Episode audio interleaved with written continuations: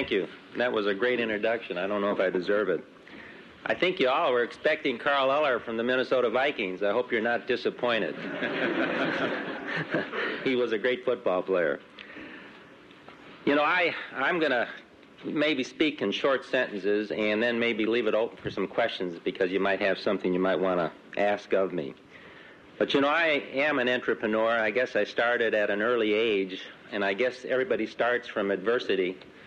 And I guess I started because I was awfully hungry and I had to support my family or a family that was divorced. And so I said to myself, I guess that's how I started it all, and that's where I started from.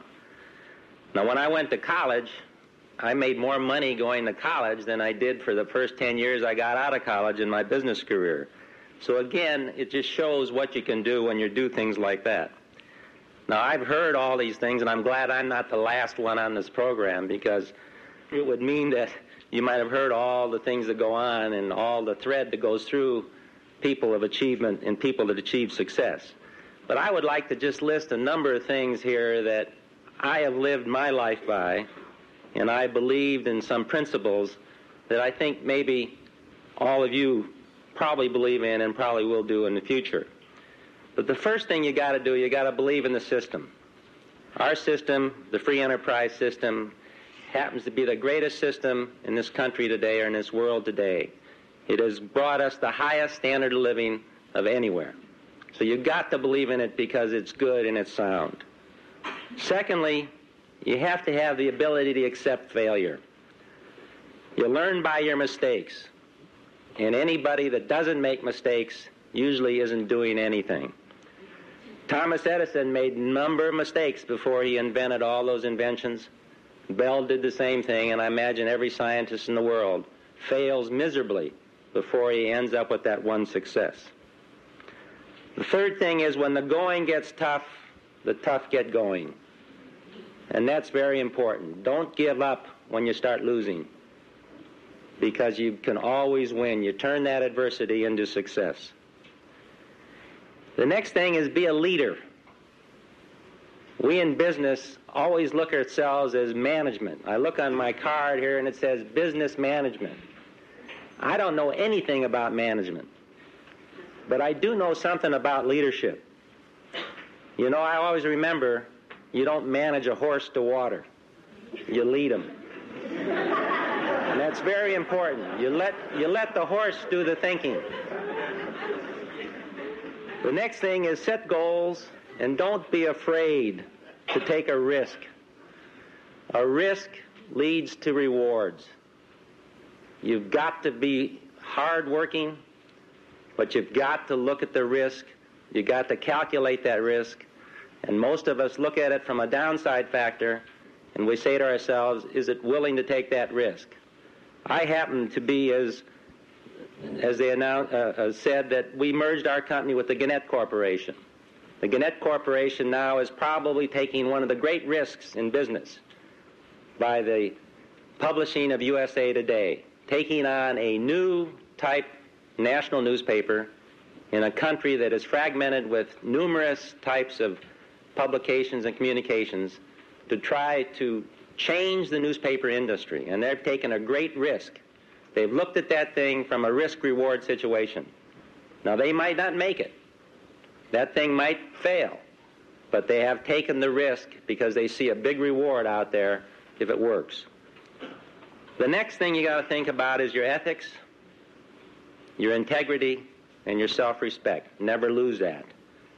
I think one of the great failures that has happened recently that hurts the business community is the case of John DeLorean. There was a man who had a great idea he started to try to implement it, but he had one big mistake. He's, he was afraid to fail. And when he was afraid to fail, he took a circuitous route to try not to fail. And that was wrong. And the last and not least is believe in God and your family and try to make the world a better place. Whatever you do, it will happen. I've done a little bit of that at the University of Arizona where I grew up, went to college, and they were very good to me. I have started a school of entrepreneurship. And it's something that was good for me, and I hope that I can train or teach some of these kids entrepreneurship, which is something maybe you can't train or teach, but also we can study the private market economy and give that kid an opportunity to go forward in life. Thank you very much.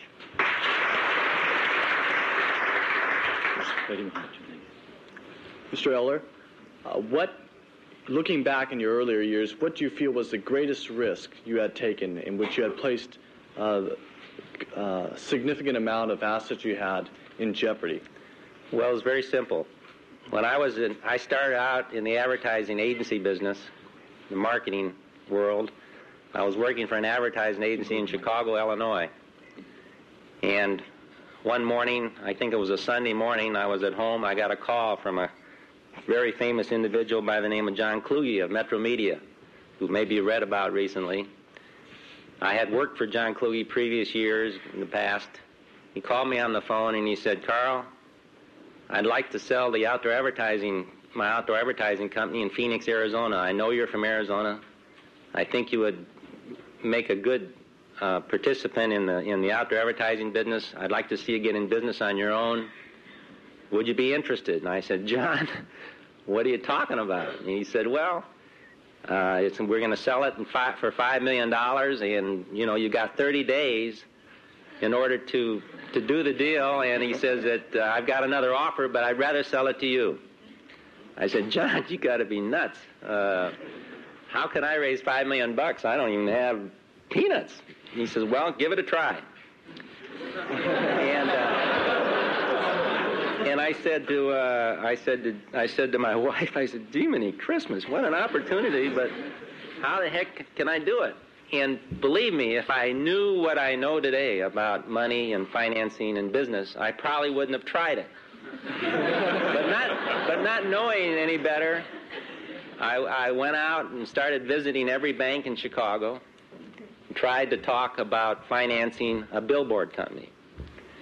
well, that isn't easy. Back in 1962, uh, you know, billboards, who knew anything about billboards? Some thought they were a blight on the landscape, you know, these pictures and things like that. And they sit there, one day they're there, one day they're gone. What's the security of a billboard company?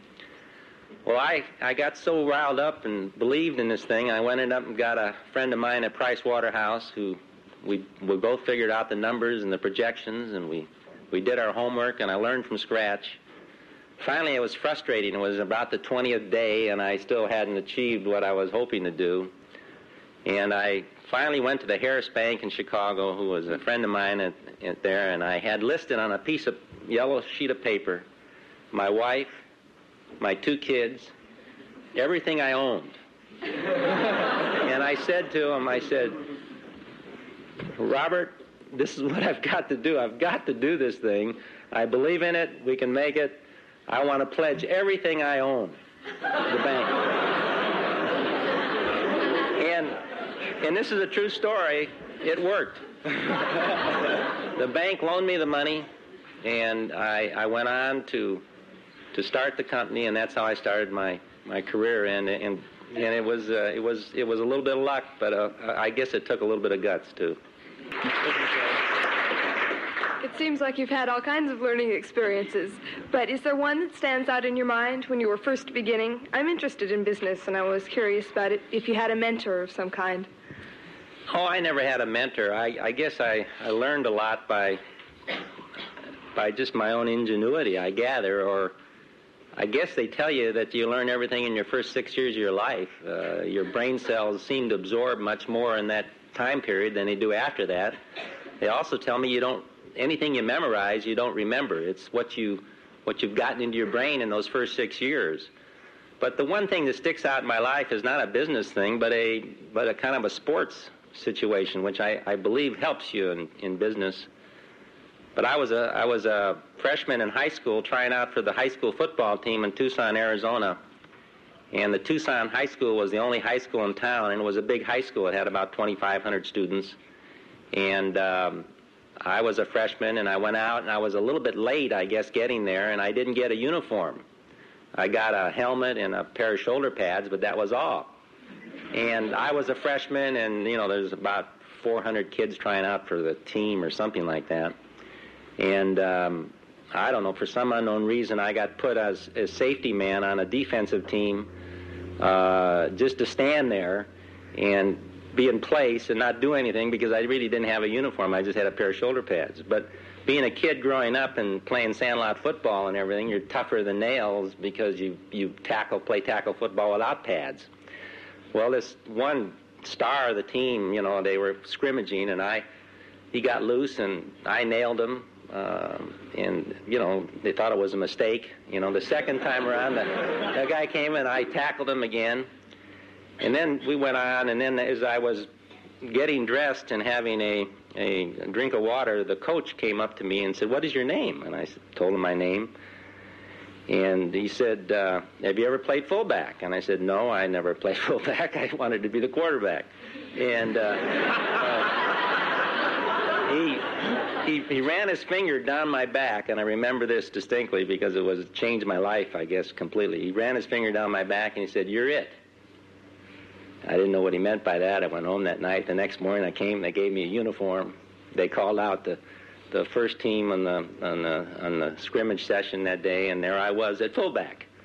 And it was it was I don't know what got into me, but that coach somehow or another saw what he saw in me and gave me the confidence that I went and played fullback for that guy, and I would run through a brick wall for that coach.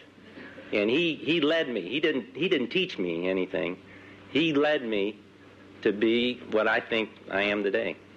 Now, again, a true story. Thank you very much.